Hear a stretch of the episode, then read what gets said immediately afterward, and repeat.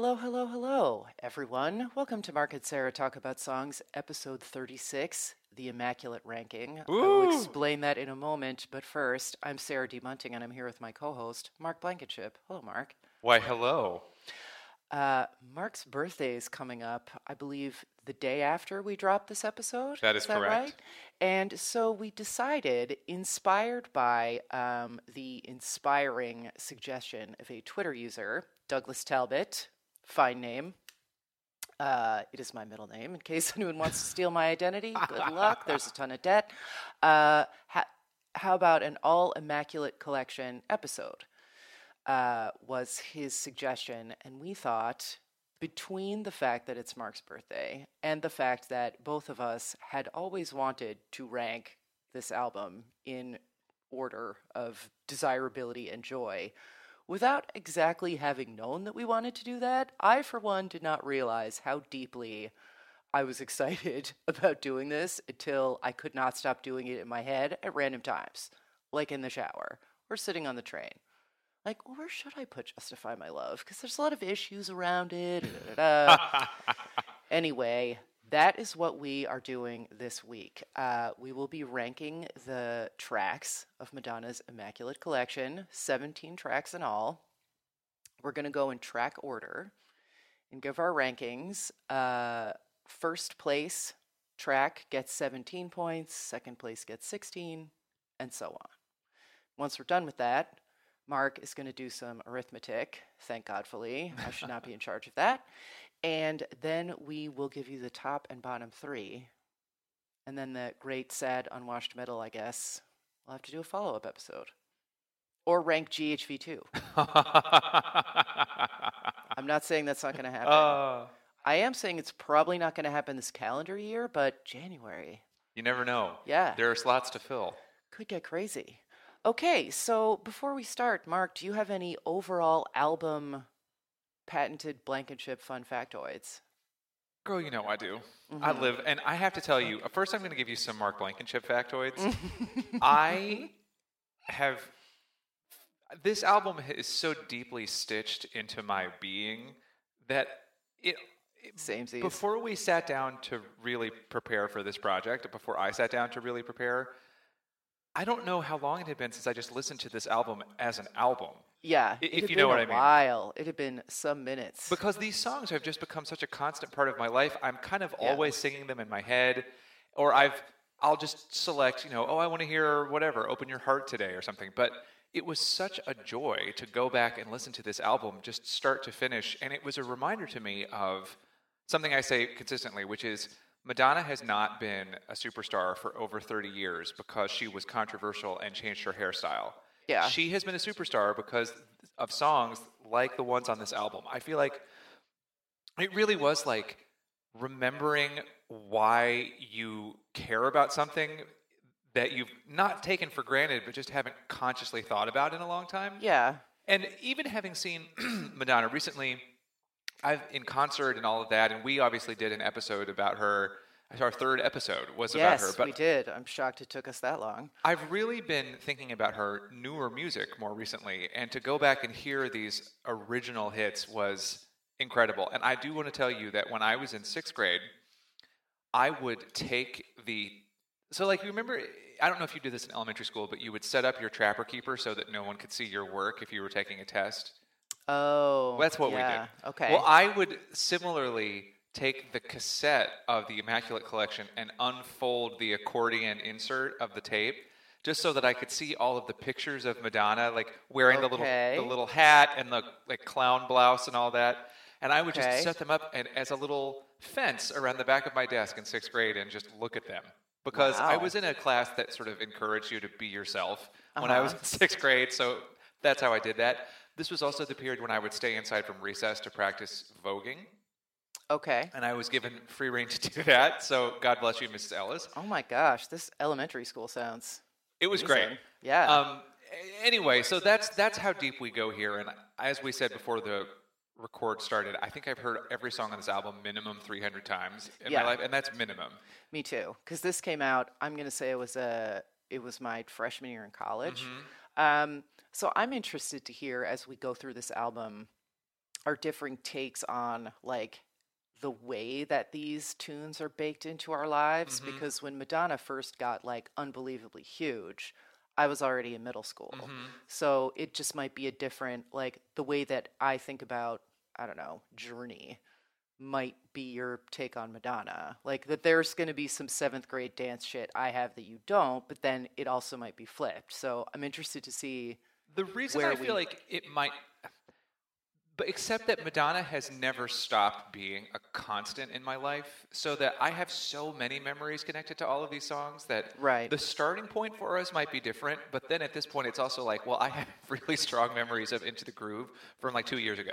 Right. so True. I'm excited to talk about the whole. And then I'm also like as a, you know, feminist who always like admired her and like feared her a little. Yes. And then also was kicked out of a store in Greenwich Village so that she could shop. Are you kidding me? I would be delighted to be kicked I- out of that store. Oh my gosh. And I didn't even see that it was her. And our esteemed colleague, John Ramos, was like, How could you not tell that it was her? Oh no, our friend Estelle was like, How could you not tell that it was her? And John, who is taller than I am, is like, Sarah's a foot taller than Madonna. Like, how is she supposed to tell who that is from the part of her hair? Right. From from above? She is so little. Oh, but You like you know this um like intellectually right. that this is not a imposing person like size wise, but it was still like, oh, But yeah, this is someone who, as a she's just never projected in front of us as someone who is human sized anyway. Like no, no. the people who not. detract her detractors and her fans both only talk about her in these sort of archetypal terms.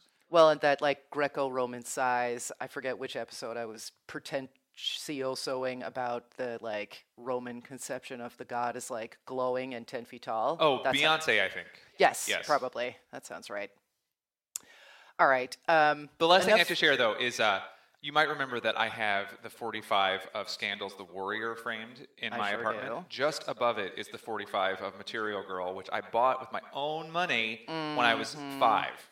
So the song was popular in early 85. I was six. I paid my own money when I was six years old to, to buy that 45. So that's how deep we go. Okay. Oh my God. Oh, and uh, fun fact also, this album is Madonna's best-selling album.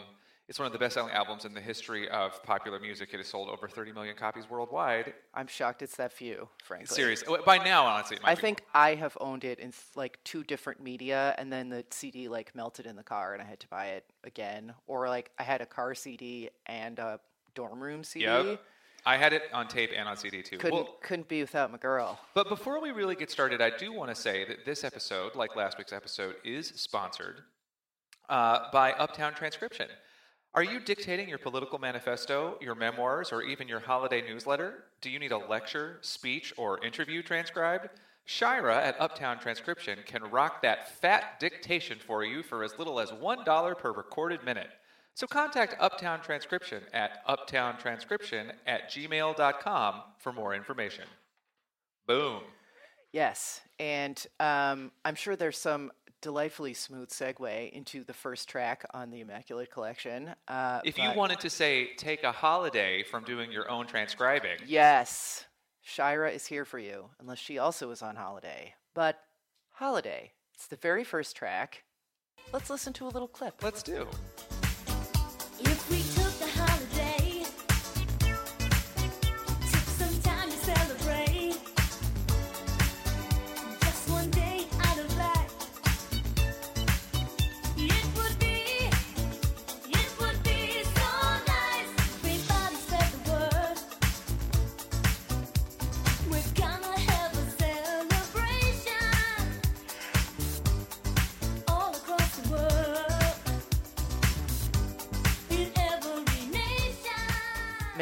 That song. ah, I love that song. It is the perfect opening to this album, too. It's cheery, it's sunny, it's just a classic, like semi precious pop gem. Like, it's not perfect, but it's unpretentious. It doesn't task her voice too much, which is something I'm going to be talking about from time to time. I think Madonna would be the second or third to tell you that her voice is not legendary. Although Um, she sounded amazing on the Rebel Heart tour, I'll just say that. she but, sounded good on the music tour too. But you're right. But she's never going to be Adele or whatever. no, or Kelly she's Clarkson not, and she's not trying to be like Right. sometimes. Well, I don't know. Sometimes she is. We will get into that later in our uh, in our list. But um, yeah, it's like still so danceable and singable, and it's like, yeah, like radio stations play it before like a long weekend still, but it's not annoying. It's not like that everybody's working for the weekend song where you're like, oh my god, kill me. Like, it's it's a really good song. It really holds up, and it's so smart to put it right up top here. And this was her very first single that reached the charts. It was not her first single that she ever released. That was Everybody.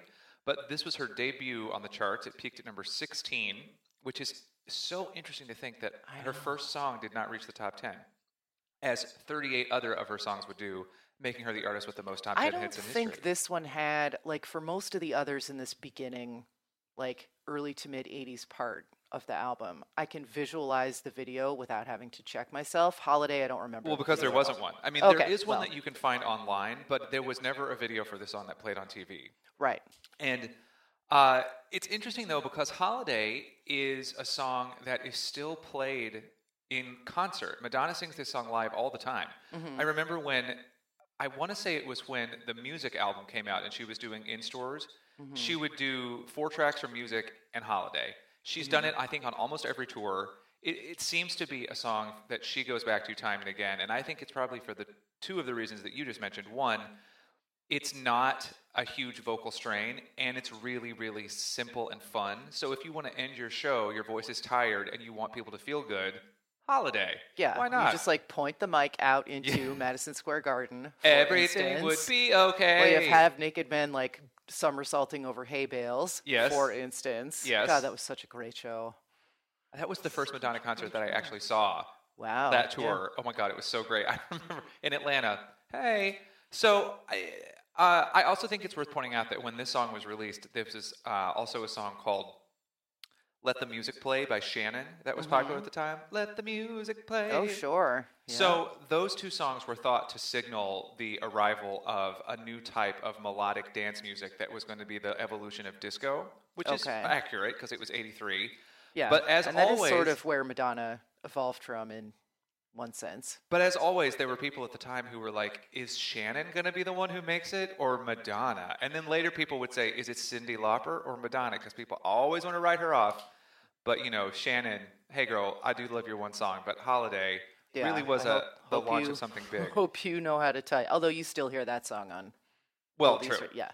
But here's the thing, Sarah. This is a testament to how much I love every song, save one, which we'll get to later on the Immaculate Collection. I'm only giving this two points. Huh. I love this song so much, but to me, it is because it is so simple. I find that it is. It would never be the. If you told me that I could only listen. To. So you to have this 16th out of 17. yeah, and I love it. Wow. Like it's number 16 out of 17 and I love it. But it's just because it is so simple, I would just never choose it first. And it is that that but again, like that's what I'm saying. That's these are the choices. Listeners, I don't Oh know my if you really grasp how much time I have spent moving these di- that these, both of these us have, tiles and that around. we refuse to talk about the episode before the episode. So each of us is finding out the other one's rankings Like right now. and there's going to be a lot of gasping, and there might also maybe be some like kick fighting. I'm not sure what's going to happen. Double dragon. That's yes, Mark and Sarah slap fight about songs. Um, so that's that's my ranking though. And I- again, interesting because I was feeling like by putting it at number 5 that I was going to get clocked for that. For it being too low? Yeah. Oh yeah. But I, I mean, I feel ways about certain things. So Holiday is getting 13 points from me. All right. It's at number five. Now, next, that brings us to the first song that Madonna charted that she was credited for writing, which is Okay. Lucky Star. Which means that Madonna herself, she's the sole writer credited on that track. So she's the one who gave us the line, Shine Your Heavenly Body Tonight. And for Mm-hmm. that, that was her Emily Dickinson moment, I guess, as a lyricist. Sure, Emily, someone. Oh, and uh, I don't think no, we're not going to be playing you a clip of Lucky Star because we honestly this this episode's Yeah. already going to be long. So Seriously, this is like the Nicholas Magelby of Mastis episodes. But yes, no, we do not. Magelby. Do not have a uh, Lucky Star clip. But I would love to know your thoughts on. Oh, also, it's worth noting, uh, although it is uh, chronologically second on the Immaculate Collection. It was actually her. Borderline was released between Holiday and Lucky Star, like Okay. in, the, in the arc of Madonna's Right. career. But this song peaked at number four on the Billboard charts. So it was her first top five hit. Oh wait, Huh. no. wait, hold on. I think I got that wrong. Carry on. Talk to me about this song while I look that up. I'm talking to you about Lucky Star right Yes, now. we're talking about Lucky. Star. Okay, um, this one I don't think has aged quite as well. It's very of its era, which is not a bad thing. Um, like the bass twanging and that backing vocal. Um, this video I do remember, Mm, um, but yeah. it doesn't. It doesn't show her voice well. The video is, I don't like it. It's like not. She doesn't look great. It's a, just a weird video. Um, but with all of that said, there is s- still something very winning about this song. That like, she's still very young and not quite like she's still on the up Mhm. slope um, of that roller coaster of fame. And the fact that she does sound a little cat yowly sometimes Mhm. is like not. It's not the worst. Like there's something about the fact that it's only like a B Right. That I that I like, and also we've been living with this song like again at the DNA level for a while. Yeah. So yeah, I didn't I didn't give it a great great rating. It's at number eight for me, right in the middle. So So 10 wait, how many points is that? That is ten points for Lucky Star. And I gave it eight points. Also, basically right in the middle for me. I kind of love. It's it's it's like it's like the song. Um, it's like one of those classic old Christmas songs, like "Oh Holy Night" or something. Do I like this song? I don't. I've known it for so yeah, long. I don't It's like- know. it, it, who, who knows if I like it? I, it's of like I liking like your it, but- family. Like it's family. What what like? But of course, I also could sing every word, and it does bring me Oh, yeah. pleasure. But it's certainly in the middle for me, and it was her second top ten hit. I uh, can confirm. I don't know why I doubted myself. I literally play a game, and Joe Reed can testify this, where I just run through the chronological order of her songs on the Billboard chart just for fun. So of course I knew it was her second hit. Anyway, eight points for me, and that was ten points from you, I believe you said. Correct. All right. That is correct. Next is Madonna's first top 10 hit, which peaked at number 10, but I feel has far outlasted that rather lowly ranking, uh, and that is Borderline. A song that, again, talking about the music video, when she spray paints that column in the artist studio, or when she's doing the bridge in the beginning on the street, and like she's really got that great arc in her back because she's fully back in the bridge. Do you know what I'm talking about? Yeah, Oh, totally. of course. You're like, of course I do. Yeah. Or when she when they want her to put that stupid hat on and she's like no anyway Yeah. I've lived this with is, that. This is actually a great. This is one of her great videos. Like we'll we'll get to some of the like legendary videos later, of course, but this is like my favorite of her early ones. yeah yeah it's because the story is so good and she's so winning in it and it also Yeah. sets up a whole lot of stuff that is consistent for her which is madonna being re- refusing to do what the man in the video tells her to do Yes, that is a that is consistent. Let's uh, listen to a clip before we talk about our rankings. let's do Try to understand. This song. like this song. ba, ba, ba. Ba. Borderline. Feels like I'm going to lose my mind. You just keep on pushing my love over the borderline. Yeah, I didn't rank this very high. I feel oh like my god with Sorry. like I love the video and like if this comes on the radio, I'm not going to turn it off. There's like maybe two songs on this whole album that I'm like, nah, I can't. And even those two, like it depends. It just exactly depends. it's really about ranking your like children Yeah. This one is uh, number 13 Child, five points. Hmm, I think it's even more 80s than Lucky Star, and she sounds like her tone is not good. She sounds really shouty. Um, it's almost impossible, as we've said, to like assess the relative worth for real of the song because its longevity, like sometimes that is proof of Mhm. quality. But I feel like we don't necessarily need both Lucky Star and Borderline and if I if if it were Sadie's choice, I would I would kill borderline. Sadie. that oh, that just went to a really Sarah, tacky you must place. assassinate one song, one top 10 single from Madonna's debut album. and it's borderline. and Kevin Kline is watching to make sure you do it. oh God. You know, Bless okay, so again, I put this song fourth, Huh. like of the whole album.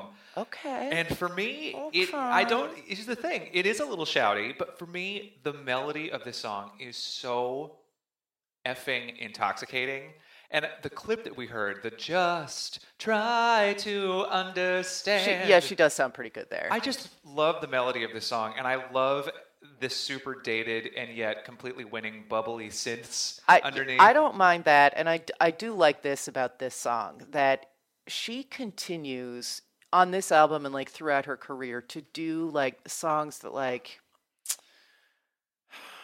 I don't know how to put this, but like she's singing about like young love or feeling Mm-hmm. insecure, and it's right around here or like two tracks later that that just becomes completely non credible. Mm.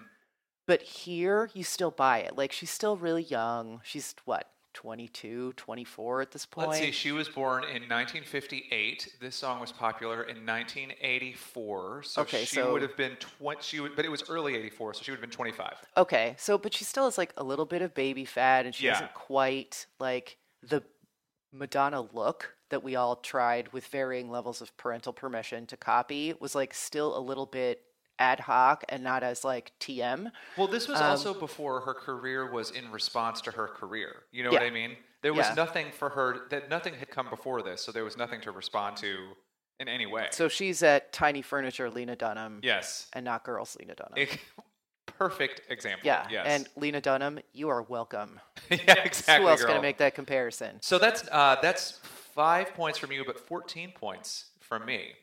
Wow, it's getting wacky. I know. So next we get to the song that I I think you can almost inarguably say moved Madonna from being a singer with a few hits to being an icon, Madonna. which is Like a Virgin, which was her first number one single. It was number one for six weeks. It was written by Billy Steinberg and Tom Kelly, who wrote, among other songs, Sarah, these two guys wrote Like a Virgin. They wrote Alone for Heart. wow. They wrote um, they wrote uh, I Touch Myself for the Divinyls. They wrote Eternal Flame.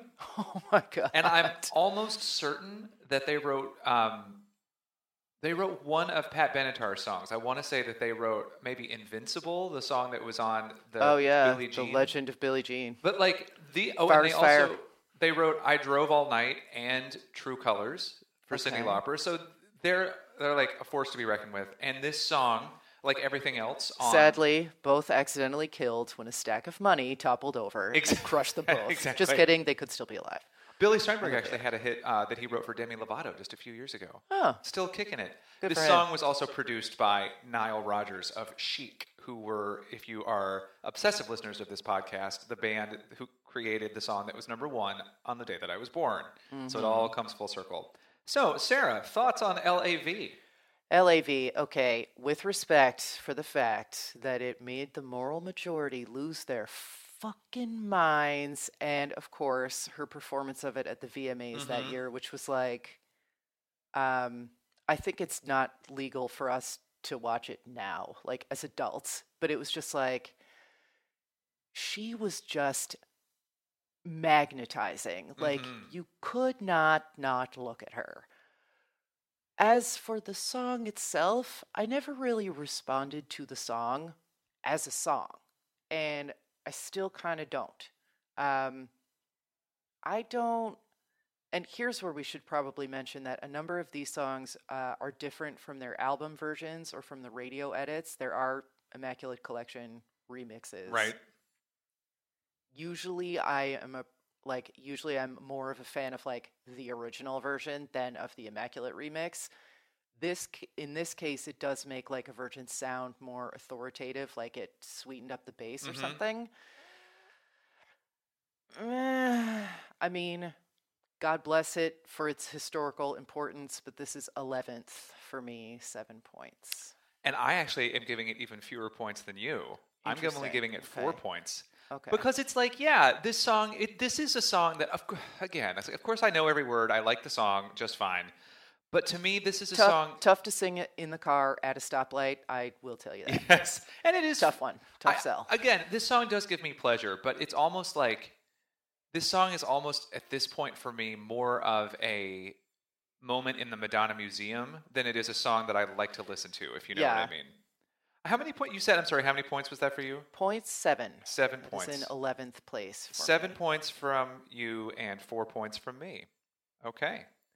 Next, we have the song that gave Madonna her nickname and only peaked at number two, despite sounding like it, despite seeming in retrospect like it should have been a number one song, Material Girl. Oh man. And let's listen to a clip of that before we yes, move forward. Yes, let's.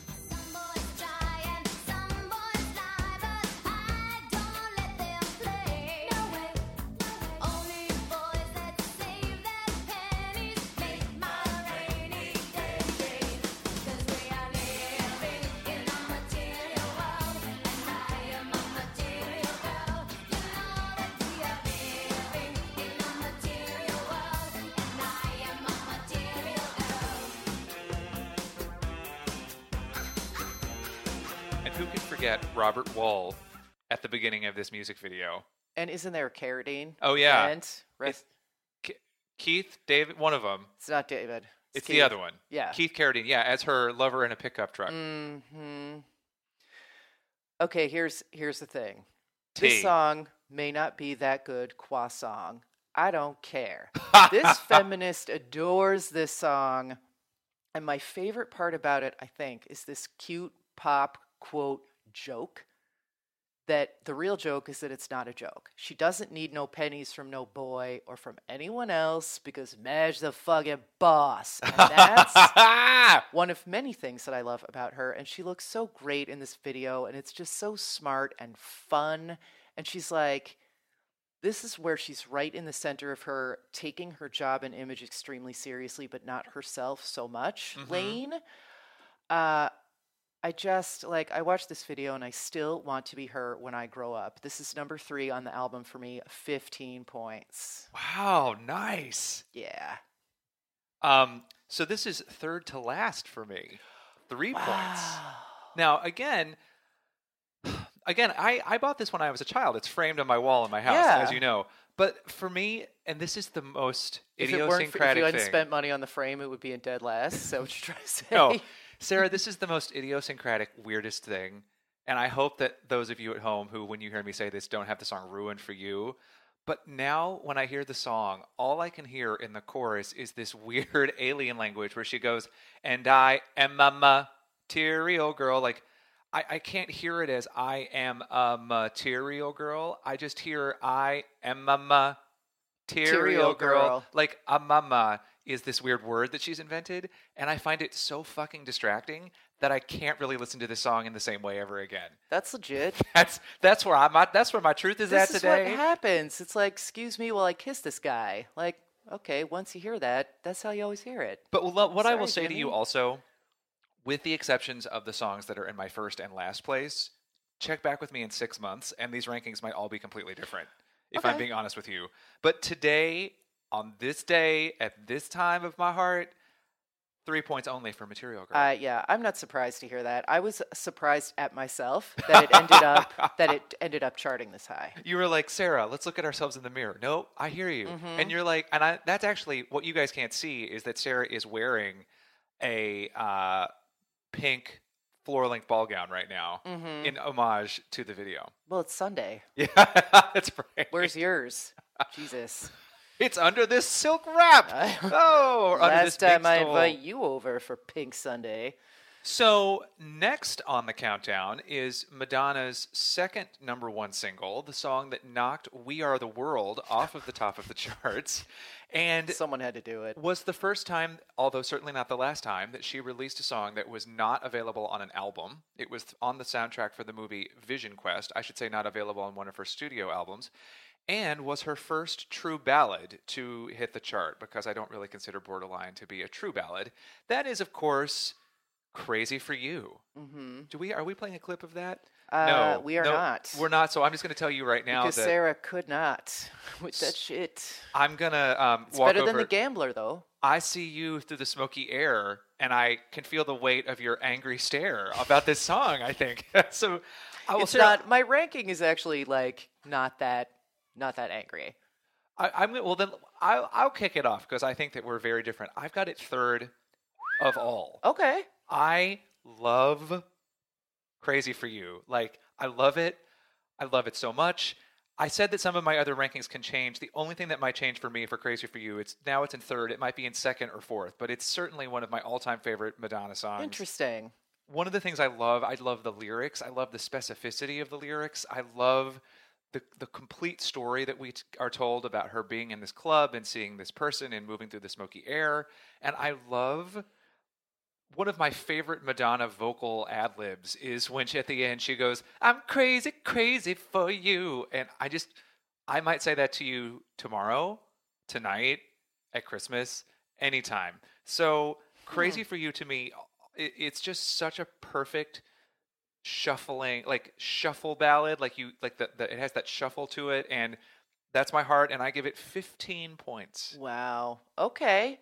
Mine it takes me back to the seventh grade dance, like literally to the actual seventh grade dance in school. This was the slow dance for a year and a half. Mhm. Um, I was already this big by the time I was in seventh grade. it was it was not a it was a dark time for the Cerebellion. So it's not it's not good. Uh, not that I am eager to shade any song that brought us so much shirtless Modine. hey, birthday mate.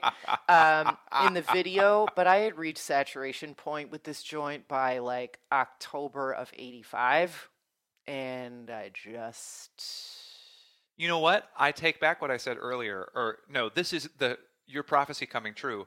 Because of our ages, I never felt like this song got saturated for me. yeah. I didn't even can't- know this song until I was a little older.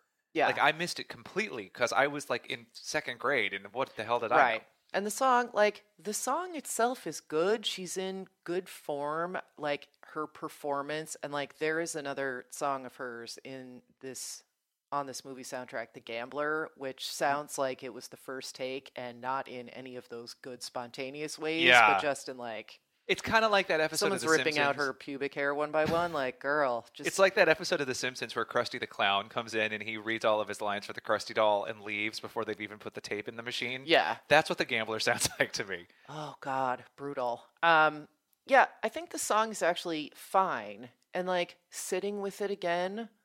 Um, this is one that like if I heard it on the radio, the opening chords, I would probably have changed the station, but you know, I am a professional. Sat through the whole thing, and was like, oh, this is better than I remember. Still not great. Right in the middle, number nine, nine points. All right. I'm going to say, too, that I feel like this is a song for me. Nine points for you, 15 for me. Uh, this is a song for me that I feel like deserves a, um, a remake by a contemporary artist. Oh yeah, because the build of the song But it's interesting to hear, though, how our life experiences changed Yeah, us. yeah. Because I think if that weren't the case, or if it had been like some other slow slow jam in Mhm. seventh and eighth grade, that this would be, I would think better of this one. But Yeah. I don't. Moving on. Moving on. Well, next we have a song that never appeared on a Madonna studio album. And in fact, the Immaculate Collection was the first album that made it possible for someone to own it because it was also never officially released as a single. The only time that you could ever get your hands on Into the Groove was if you bought the 45 of the song Angel, which was a single from the Like a Virgin album because it was the B side. Mm-hmm. Into the Groove was never released as a single in the United States. It was a big hit all over the world, but never given the opportunity here to become a hit. And yet, wisely enough, I think, the powers that be at Warner Music or whatever decided that they wanted this song from the soundtrack of Desperately Seeking Susan. Which is why I bought the CD because I already had all the other cassettes. Sort Yep. of. but you, there, we, but and yet we needed to have into the groove. So, uh, and I will just say before I kick it to you, I cannot think of this song without thinking of the moment in the video, which is a scene from Desperately Seeking Susan, where she turns up the nozzle on the hand dryer to dry her armpits. Sarah, I, I leave it to you. Okay. this may not be my all time favorite Madonna break, but it is in the top three. Desperately Seeking Susan is the first movie I went to see in the theater by myself, like with a friend, but no parents. Mm-hmm. It's kind of shocking that that was only a PG 13. I feel like we saw a lot of Arquette boobs in that movie. anyway, her jacket is goddamn everything. And someone who is listening, if you can find me someone on Etsy who makes the Desperately Seeking Susan jacket, want. This song is goddamn everything. Great beat, confident, relatable, fits her voice perfectly, sweet bridge. This remix isn't as good as what I remember of the radio cut. Like they have this extended bit in the middle that is like this is not necessary with the like Casio piano jam, but the song itself is bulletproof. I'm not sure my ranking is going to be bulletproof, but let's just put it out there with no Secret Service protection. Number one. Whoa. 17 motherfucking points. Whoa, throwing it up and throwing it down. I honor you, Sarah. Mm, Well, we're we're in close accord on uh, Okay. into the groove. I, I was getting some eyebrows that made me think that you were going to be like, two points. Like, no, oh, God. God, no, I am a I'm not a monster for God's sake. Uh, I Are give. animals? So wait, this would make it number one, two, three. For me, this is number five. Okay. So I'm giving it 13 points. It is flawless. Mm-hmm. I mean, just the bridge, the now I know you're mine. Oh, I know. I, that alone would put it in the top 10. And then, only when I'm dancing can I feel this free. At night, I lock the, The doors so no one else can see. I do that.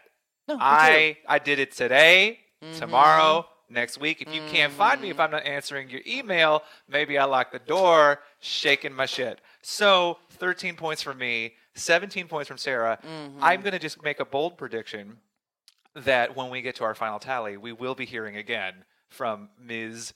Into the Groove. Ms. Ms. Susan. Uh, okay, now that takes us from Into the Groove. We come to another of Madonna's number one hits. Uh, this was also on the soundtrack to a movie called At Close Range, which at the Mm-hmm. time starred her then husband, Sean Penn, Mm-hmm. and featured the first really big image change for Madonna in the, the Uh-huh. soft hair, the, the soft makeup. Well, Laura Ashley, mutton Yeah, sleeves. seriously, that Oh, Laura yeah. Ashley discount rack dress that she Oh, wore. I know. And that is Live to Tell. I did call for a clip from this, so let's listen to that for just a second. Yes. If I ran away,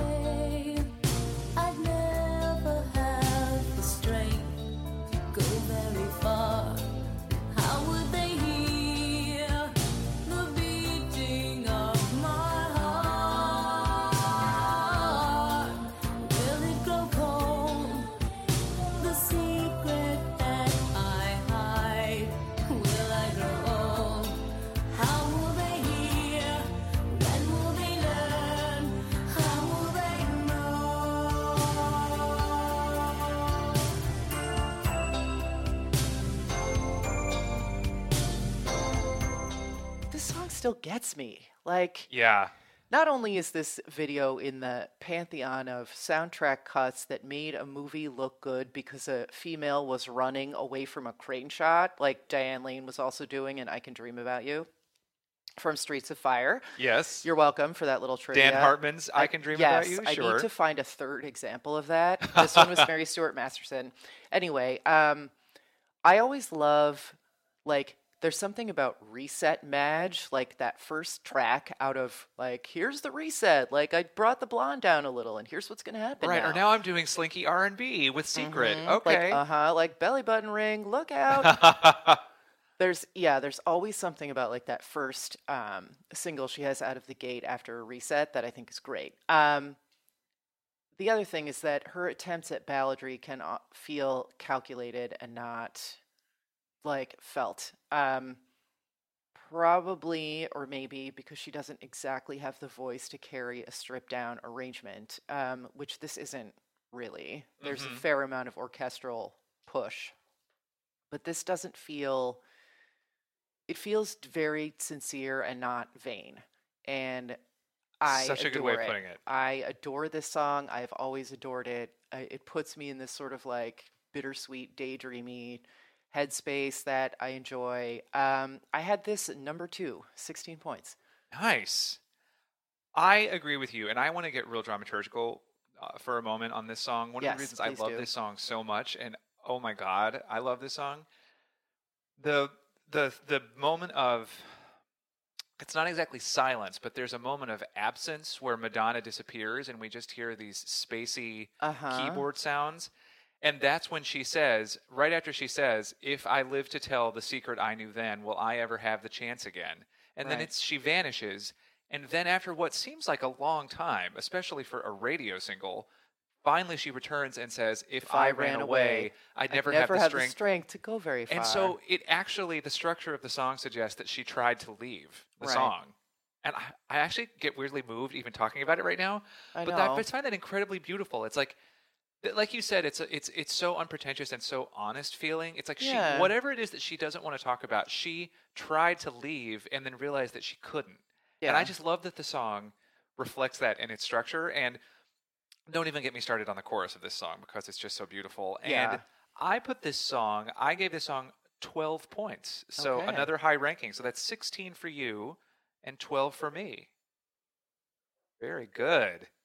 Next, we have a song that enraged people of all faiths and stripes, as Madonna songs were wont to do and were always wont to do.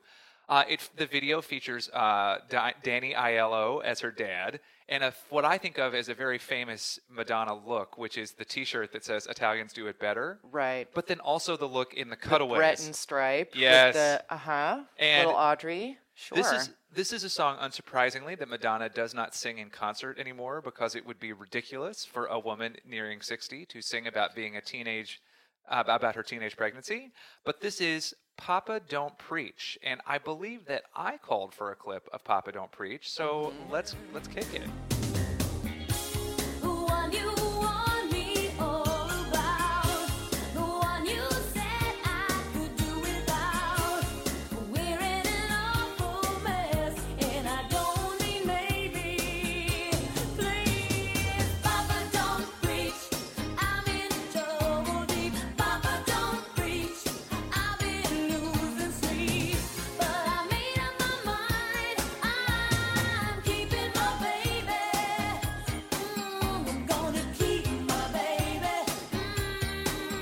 Now, I'm actually giving this song, uh, relative to the other songs, a low rating. But the reason that I chose the selection that I chose is just to demonstrate how strong this album is. Because to me, the one you want me all about, her vocal there is so great, and I, I love the like the rock growl that she does, and that the melody is so great. And then when she t- and we're in an awful mess, and I don't mean maybe. So good, and the storytelling is so clever. It really is. And it's really only because something has to go near the bottom that I put Papa Don't Preach near the bottom. Uh, my husband does an amazing karaoke version of this, where during the, the instrumental break, he shoves a jacket up under his sweater and gives birth to it. It's one of the reasons I fell in love with him. so I'm only giving this song five points, but again, ask me in six months because this song is incredible. And again, it's just something had to go down there. Um, I was surprised listening back to this one that I ranked it as high as I did. But this is surprisingly good storytelling, like even for her, Mm. because like usually lyrically she can be a little. I don't know what the word is. Volatile, Mm. um, variable, something with a V. Yes, uh, music makes the bourgeoisie and the rebel not an Emily Dickinson moment, moment Yeah. for instance. Uh, but like as far as pop craftsmanship, she's she's tough to beat. But this is like the melodramatic bridge, even like it totally works with the um, subject matter. She really sells it. I absolutely believe that this or something like it did happen to her. Mm. And what occurred to me once I'd like figured this out for myself, I sort of couldn't stop thinking about it. This is a, the heart of a country song nestled in the like on the dark velvet of 80s pop. That is so true. It's just like a like it's a full complete narrative. Um it's not totally humorless about itself. Uh I had this number 6 actually. Mm. 12 points. And I was I- surprised it came in that high, but there were also um, a couple that I forgot. I really hated. So, yay, Papa Don't Preach! You're number six. Well, also, I feel like it's worth pointing out. Not that I would ever, not that I would be the first. Or I mean, I understand why she. It's very sing alongable too. Yeah. I get why she can't perform it anymore, but it's too bad because I wouldn't be honestly. I would cut her some slack. Like I want to hear Papa Don't Preach, girl. Just Yeah. holler it. But I just think it's also worth pointing out that as controversial as she is, she keeps the baby. So you know what, y'all? She's made up her mind. All right. Uh, next is a song that I. Oh, I'm not going to give anything away. We're just going to say this is another song that reached number one for Madonna. It was the third number one single from her True Blue album. The song True Blue was a number three hit that came in between uh, uh, this song and the last single from this album. But True Blue, like many other of her hits from the 80s, not on the Immaculate Collection. That's a story for another day. This song was originally intended by its writers for the aforementioned Cyndi Lauper, but I think that the right choice was made to give it to Madonna. The video features uh, some weird peep show stuff, and it's Open Your Heart. So let's just take a listen to Open Your Heart before we go any Well, further. I've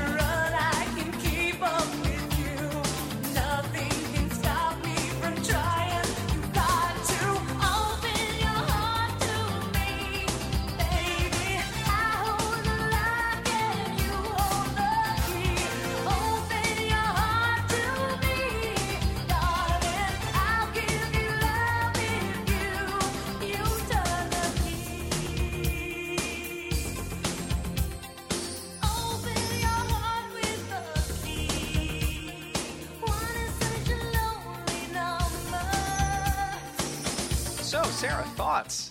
Do you hold the lock or do you hold the key? Um, I hold a blowtorch that's gonna melt all that shit down. I've never liked the song. I still don't like the song. I don't buy it, except for the part where she's like, "There's something I want. Don't try to resist me." I buy that 110 percent. There's just something. uh, The video is creepy to me. That doesn't help. But it's the song itself that it's like aurally relentless. It's like glare, but in my ears. I don't Mm. like it. Two points. Sorry. Oh, I put it second.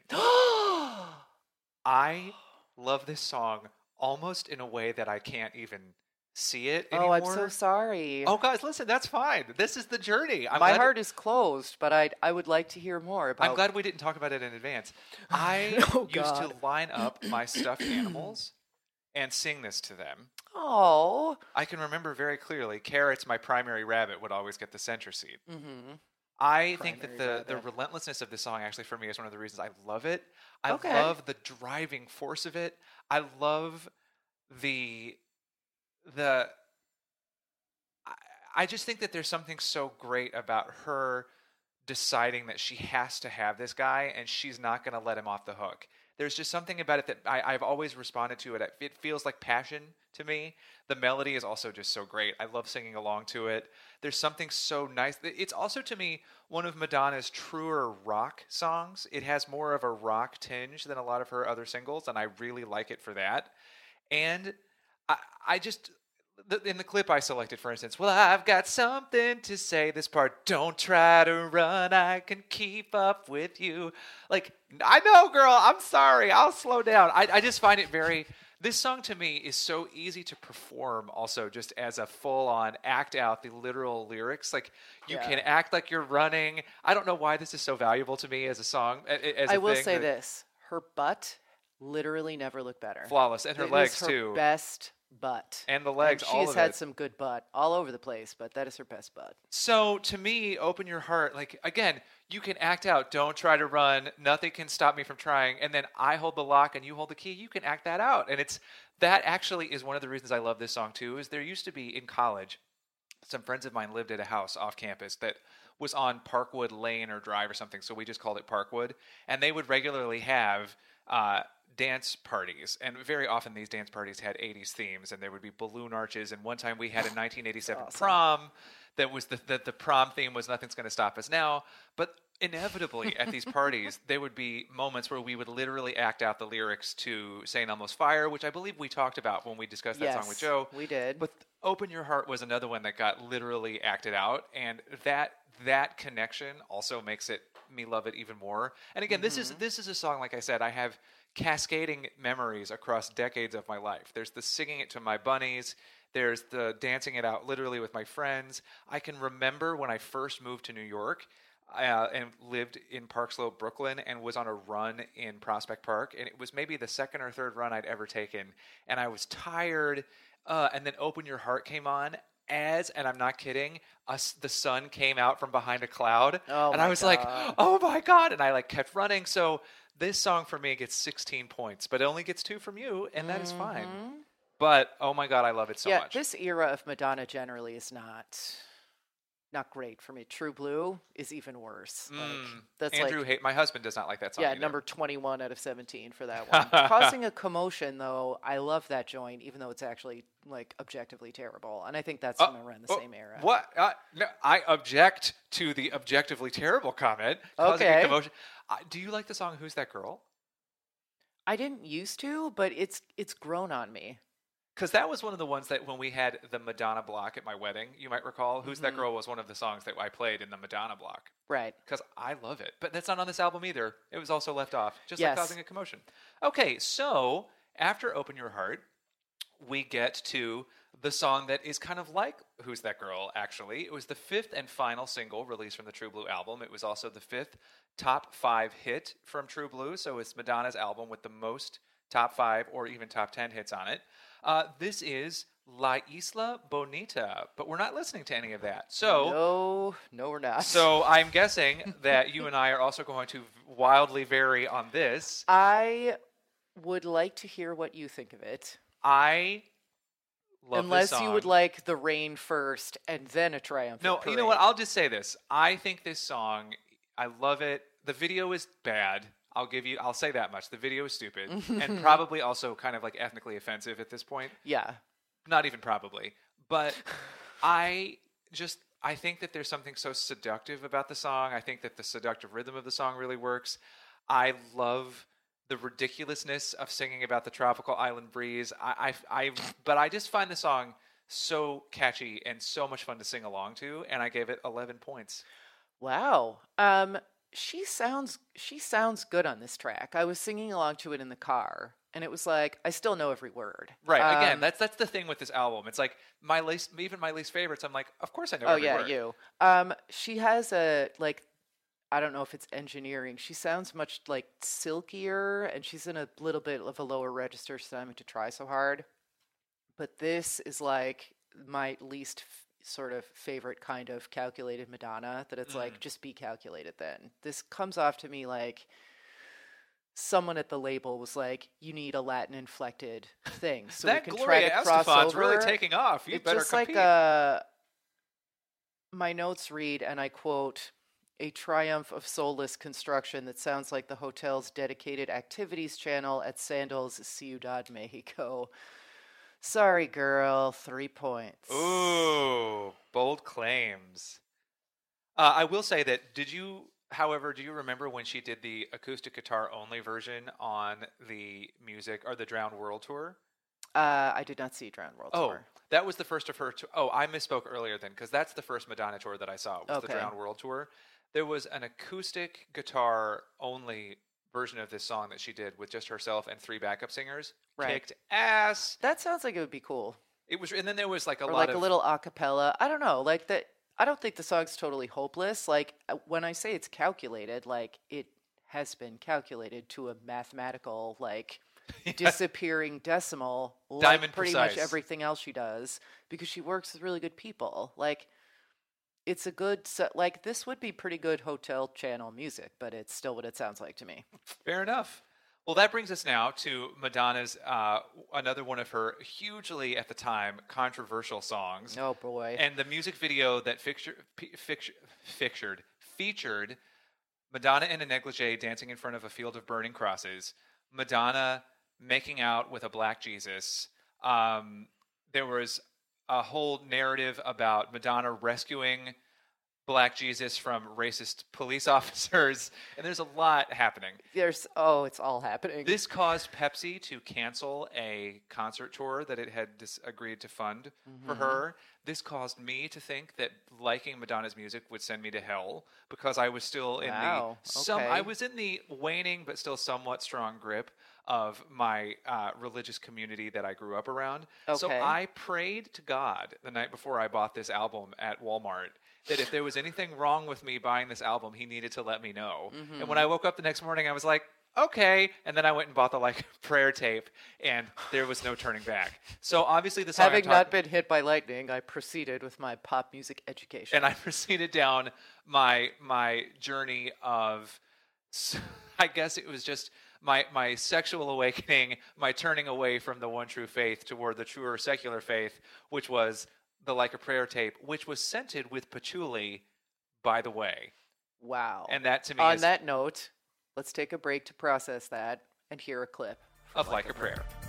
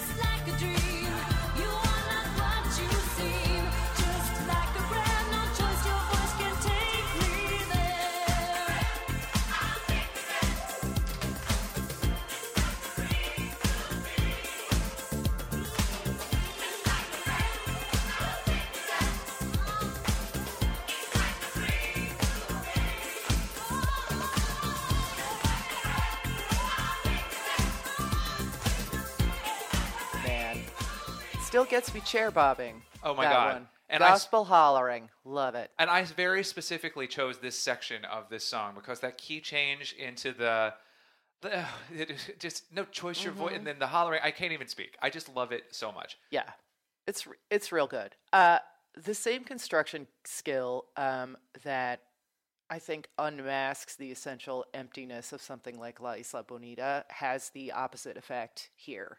Um, there are a couple of places where I feel like the lyrics are like, okay, like I'm on my knees, like okay, okay honey, uh huh, like we can see your nipples and you're making out with a statue. Like just take one thing off, not a clothing item Right. but she looks so beautiful. Uh, the video is like, I mean, it's trying really hard, but you can't take your eyes off it. Um, I feel like any like too muchness or trying too hard is like completely from this felt place and is Mhm. not like it's not as by design. It's like very much like just enthusiasm.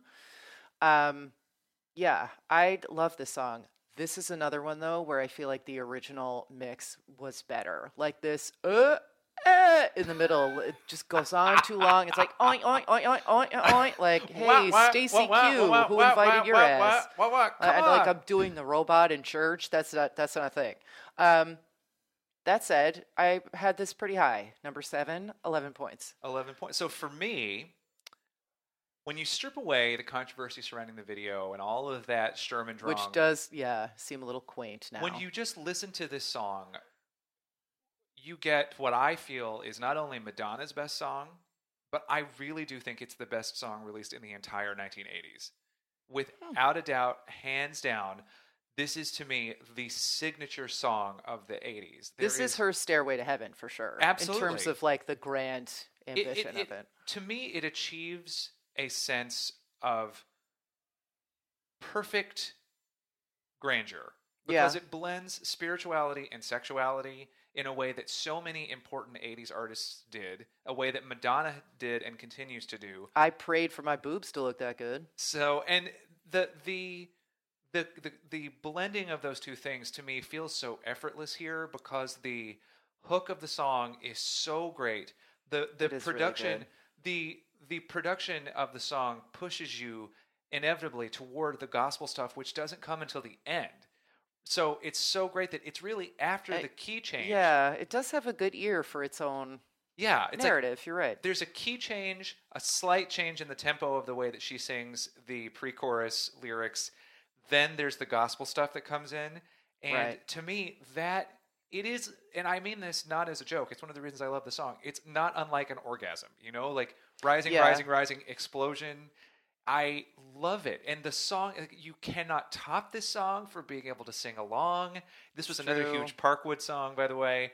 Uh, the, I also I I cannot choose between this version of the song that's on the Immaculate Collection and the original. To me, they're both flawless to me, and Mhm. I can't even really be completely objective about uh, this song because I have so deeply loved this song. I prayed to God before I bought this song. You mm-hmm. know, it's like this song is so deeply ingrained in me. But it, it isn't just my subjective love of the song, though, that makes me make it number one, not only for today, for Madonna's career, and for the entire 80s. I really do feel that it is a pop song without peer. To me, it just, it is, the other thing that I love about it, it is, is so joyously, effortlessly alive. It's a song that makes you want to keep breathing in a way for me because there's just so much passion and life inside of it. And again, sex and spirituality are the things that make us alive. Well, and if you look at that, uh, maybe I'm remembering this incorrectly, and I'll I'll look it up once we're done recording and see if I can put it in the show notes uh, on our Facebook page, Podcast on Facebook. I think Jenny What's Her Nuts from Rilo Kiley might Uh-huh. have done an acoustic version of this that was slowed way down. Jenny Lewis. Yes, and I'm like not always. Uh, she's a little twee for me. Like I like some Rilo Kiley, but her whatever Rabbit Fur Mercury Lounge thing, I was not into that. But I think she did a version of this where it was very like slow and just her and a mandolin or something, and I was like, oh please. But then you listen to it and you're like, this is how good the song is. Mhm. That it can be like dipped in this folky bleach put put in the dryer on totally the wrong setting and it comes out and it's still itself yeah it's still really good so yeah um i yeah i was glad to get to listen to this one again and uh i have a feeling we will be hearing from that on the podium as It, well it seems possible. Uh, spoiler. Uh, before we move on, I do think this is a nice time to remember that this episode was sponsored. And I just want to say are you dictating your political manifesto, your memoirs, or even your holiday newsletter? Do you need a lecture, speech, or interview transcribed? Then Shira at Uptown Transcription can rock that fat dictation for you for as little as $1 per recorded minute. So contact Uptown Transcription at uptowntranscription at gmail.com for more information. And if you'd like to express yourself via transcription, now you know who to call. Um, and so that, of course, does bring us to Express Yourself, a video that was directed by David Fincher before he became a big old honkin' movie star, which I think we've discussed before. Um, I, I don't really have a ton to say about Express Yourself in a way. It's like I actually do think that the mix on the Immaculate Collection is a little better than the mix on the original album. It just pumps up the the industrial thump of the song a little bit more. But for me, Huh. it's like i had the opposite reaction but okay but I like this song. I like this song. I know every word. I know that long stem roses are the way to my heart. You know, but I, I, I, he needs to start with my head. I know that. Satin sheets are very romantic, but what happens when I'm not in bed? I don't know. Uh, but you know, there's just something about it that feels, in the way that "Like a Prayer" to me feels completely emotionally open. There's something almost consciously closed about this song yeah and it keeps me while i love it it keeps me from cherishing it to quote another song we haven't gotten to yet so i'm giving express yourself six points Uh, I have it ranked even lower. This I thought that would be a more controversial placement. Um, I do think this mix makes the um, makes it sound a little thin. Like the the music and the singing parts, it might be because they boosted the bass and the contrast is not uh, showing it well. Uh, I agree with you that she is very closed, and this is sort of like cone boobs era, like Fritz Lang imagery, whatever. We get it. There's nothing wrong with being closed and being a hard ass. For the record, she can do that very well. But I just don't. This isn't a sonic experience that I really enjoy that much. Um, yeah I don't like the remix as much. And with love for the video, which is a tribute to, in some ways, Madonna's own like tributes, uh, and to her like gorgeous look and that flawless platinum. I mean, she looks great. She clearly thought about it a lot. I just don't care, and I Mhm. feel like it's also become oversubscribed as a like an anthemic hmm song. Like express yourself. Like not everyone should. I work on the internet, and I'm I'm gonna tell you something. D- think twice. Like, Um, I have this in 14th. That's four points.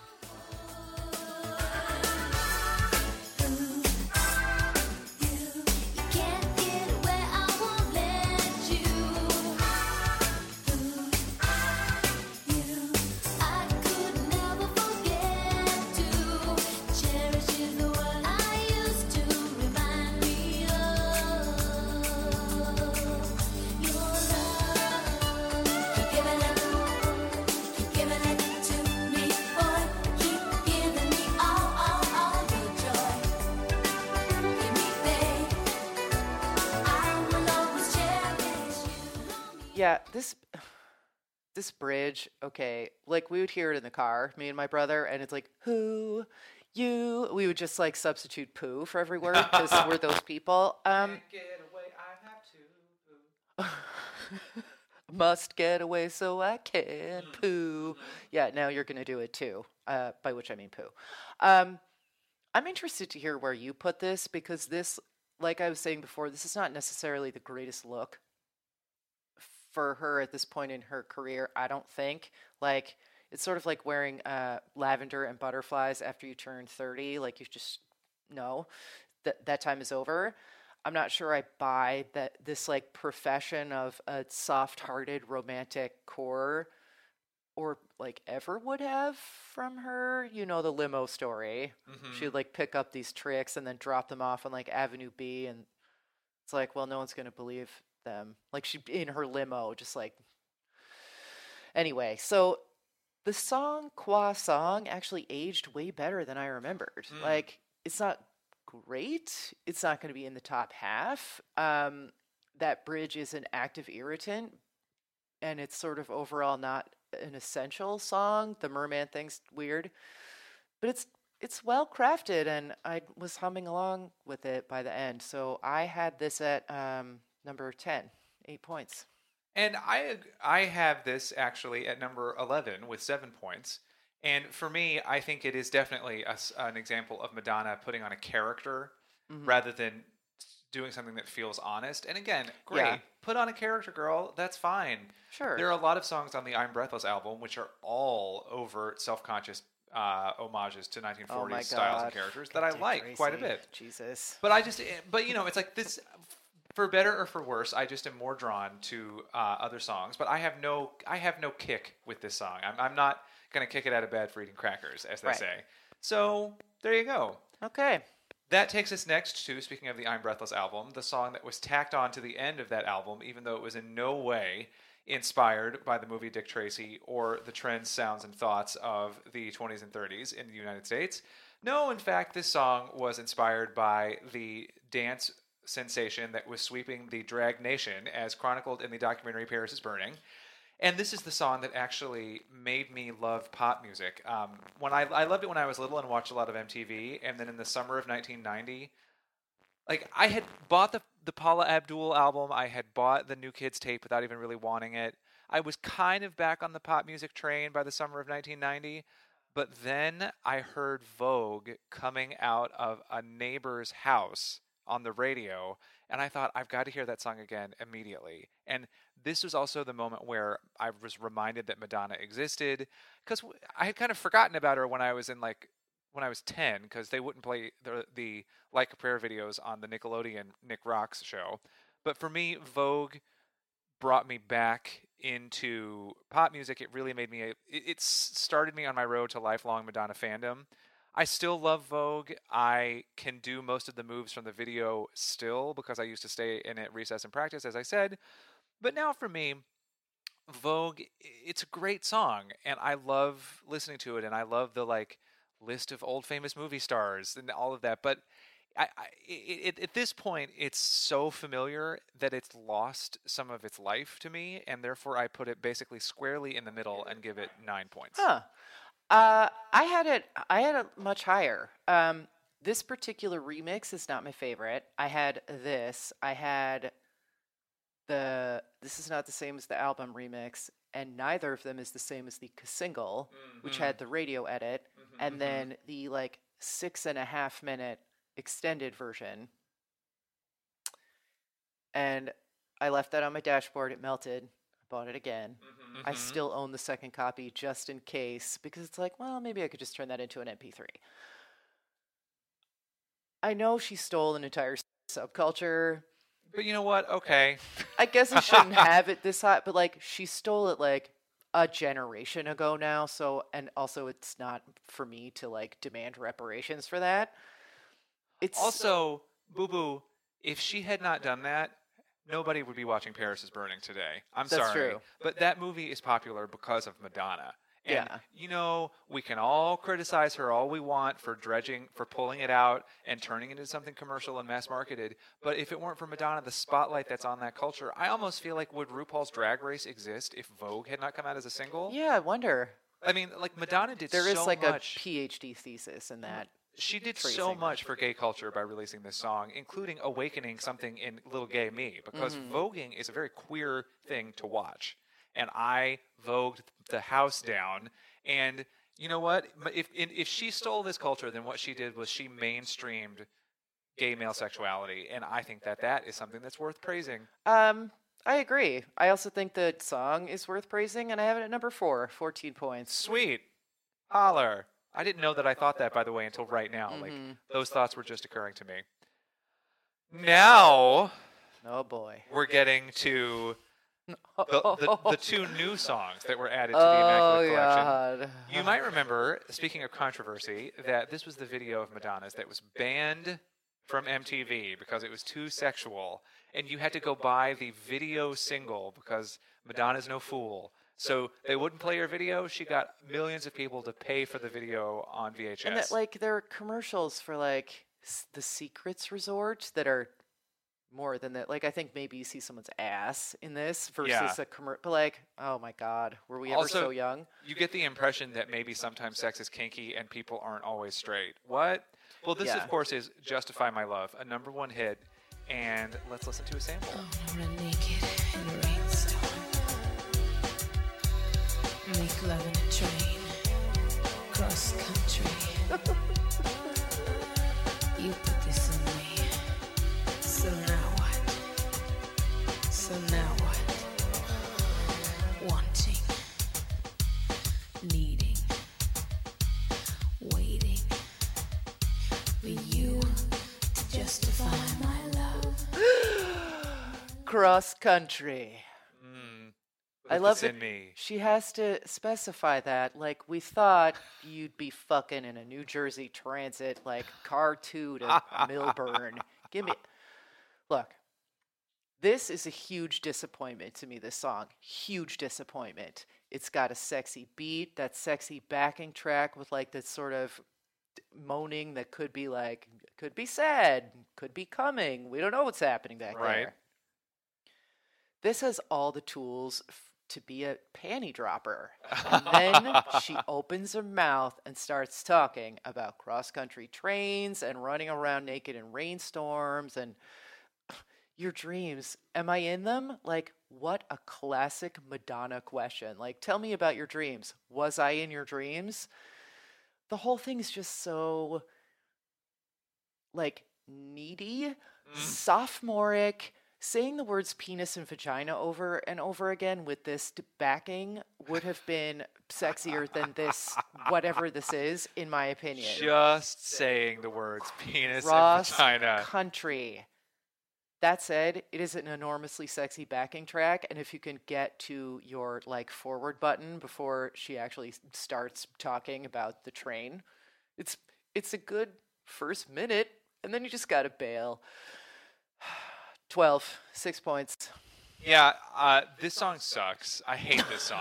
There's not, This song is one of the least pleasurable Madonna songs ever released. The only reason it got to number one was because of the controversy about the music video. Uh huh. Lenny Kravitz co-wrote this song, and then he didn't credit his girlfriend for her contribution, so she sued and got her name on it. And I'm like, why would you even want your Yeah, name on it? no, this? that's a Elaine Smithy joint right there. Ingrid, or whatever her name was. It's also just like, why did Madonna have this tiny little phase where she needed to just talk to us? Like, Yeah, I don't. and this album, clear, this song, I should say, clearly presages, presages.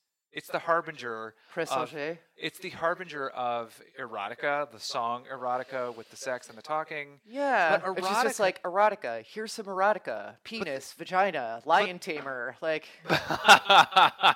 Basketball hoop. But yeah, what the fuck even? But the difference between this song and erotica is that erotica is funny, and this song is not. Like, Yeah. At least there's like a little wit in erotica, and this song, I just feel like it's dumb, it's boring. And erotica is like funner to listen to like this if it's not going to be this like sexy Cocteau Twinsian mantra. Yeah. How many points did you to get it? the fuck out. Um, shockingly, six points. I'm giving it one point. It's the oh, only. so that's where we are with that. Okay. It's the only song on the Immaculate Collection that I do not like. Eagle-eared uh, listeners will realize that uh, Sarah has yet to drop the single point. which I'm startled. by. I have to say that I we're very much in disagreement on that. But I will say that the immaculate. I mean, justify my love. I listened to it again for this project, but I otherwise would never listen to this song, and I still hated it even today. Okay. Um, That brings us to the final song the, on the Immaculate Collection. everything Mark just said, but about this. Mmm, for Rescue Me. The Rescue Me is the name of the song. Yes, Rescue Me from Rescue Me. But I Uh, was like, I haven't actually listened to this in a while. Maybe it's oh, because again, with the talking, and there's like four different songs in a fight in the middle of this song, which sometimes is fun. Um, but I, I think my brain just doesn't work like that because remember when we were talking about Beyonce, and I was like, there's like too much shit happening, and I, I can't Right. synthesize it, and I don't like. I just went like fiddlehead fur and like just curled up, like nope, nope, nope. S- same kind of thing. I just I don't like it. One point, but please explain to me what it is like to like the song because I can't imagine that world, and I'm excited to visit it. and I actually quite like the song. I gave it ten points. Oh, yeah, okay. And uh, and uh, a few years ago, I decided it was maybe one of my top ten all-time Madonna songs. I don't think that now, but I do love this song, and Huh, okay. I, I love. Uh, for one thing, I think that the, the the spoken word portion of this song, the lyrics are just better. There's like a nice. I just think that there's. Low bar, but yes, I agree with but you. I also just I really love the driving force of the of the beat underneath the song. I you know whereas uh, Justify My Love is really slinky and sort of uh, snoozy. I find that there's Mm-hmm. an urgency here that I love. I also love that she actually sings in portions, and I actually quite like the lower register growl that she uses. And yeah, no, there's a couple of spots where it's like I like I like the chorus, and then I sort of like the ooh, ah, I know, me too. but Ah, but then it's like love. those don't is understanding, but they don't love. quite go together, and there's just a, it just aggressively does not work for me. Like even even worse than yeah, the end of the back half of this album is kind of tough for me. But yeah, this this is my least favorite. I think. And was for me- surprised. I thought it was going to come ahead of like "Open Your Heart," but nope. No, no. And I love also when she spells the words rescue.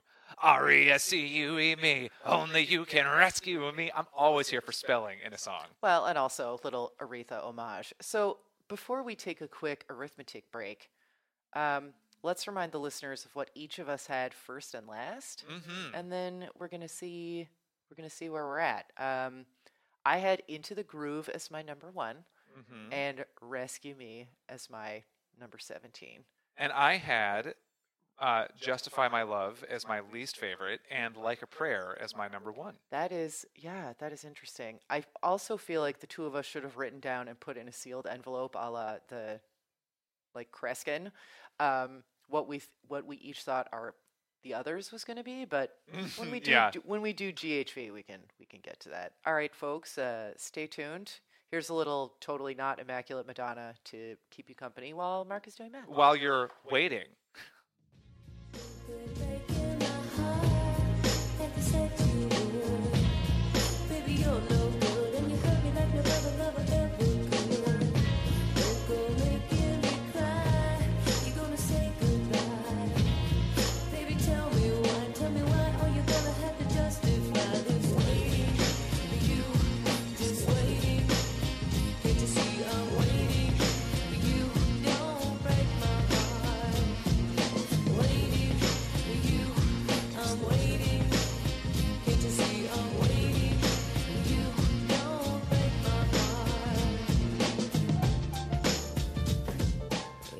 welcome back. Professor Mark has our top Yes, and I'm bottom. pushing my non-existent glasses up on my nose.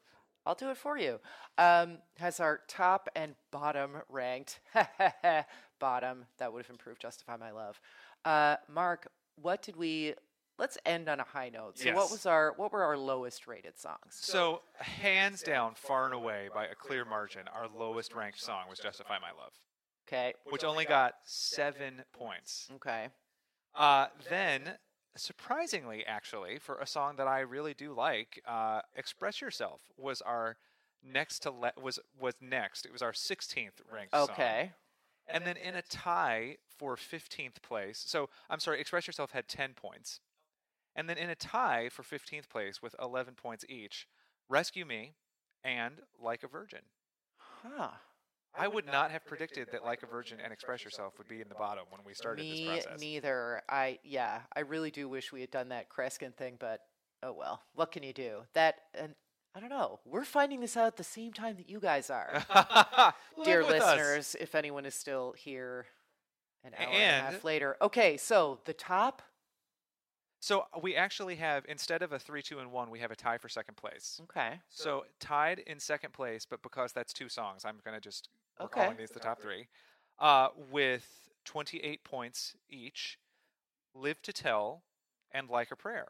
Oh, very good. And at 30 points, our number one is Is it? Get into Oh, the, the groove, boy. You've got, to, which I think is so ironic because it's the only song that wasn't a single. It is why I bought that album, and oh my gosh, All these years later, it's still a good reason. it's number one in my heart. Well, it's number two in my heart. Number one in my heart, listeners, is y'all. Yeah. Well, Oh, you guys, thank I you so cannot- much for coming on this journey with us, and happy birthday, Mark. I'm so glad that we thought to do this for your birthday. I couldn't have asked for a better birthday present. This was so much fun. Thank you guys for listening. Sarah, this was awesome. Thank you for being as big a geek about this as me. You and guys, thank you, Douglas, for the suggestion. I don't know why it took us this long. We've been doing this podcast nine whole months, and we And took- only now just now- gestated this gorgeous project. So uh, awesome, you guys. We'll talk to you soon. And you can dance for inspiration. Come on. I'm with. Mark and Sarah Talk About Songs is hosted by Mark Blankenship and Sarah D. Bunting and edited by Sarah D. Bunting. That's me. And today's theme song was written by David Gregory Byrne. Want to request a song or buy an ad? We'd love that. Email us at talkaboutsongs at gmail.com. Hit us up on our Facebook page, mastus.podcast, or tweet us at talksongs. We'd also really love to nab a top 100 ranking on iTunes Music Podcast chart. So if you like the show, can you please head to iTunes and give us a five star rating and a good review? It helps our numbers and it makes us feel really good about ourselves. That is right. So until next time, this is Mark, This is Sarah. and this is Mark and Sarah talk, about, songs. Oh my God!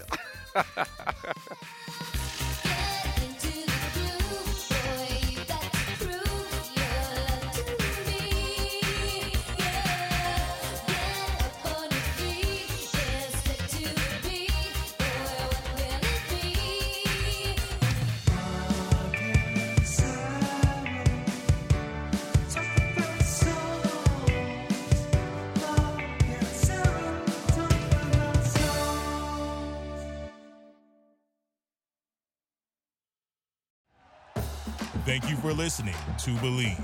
You can show support to your host by subscribing to the show and giving us a five star rating on your preferred platform. Check us out at Bleav.com and search for B L E A V on YouTube.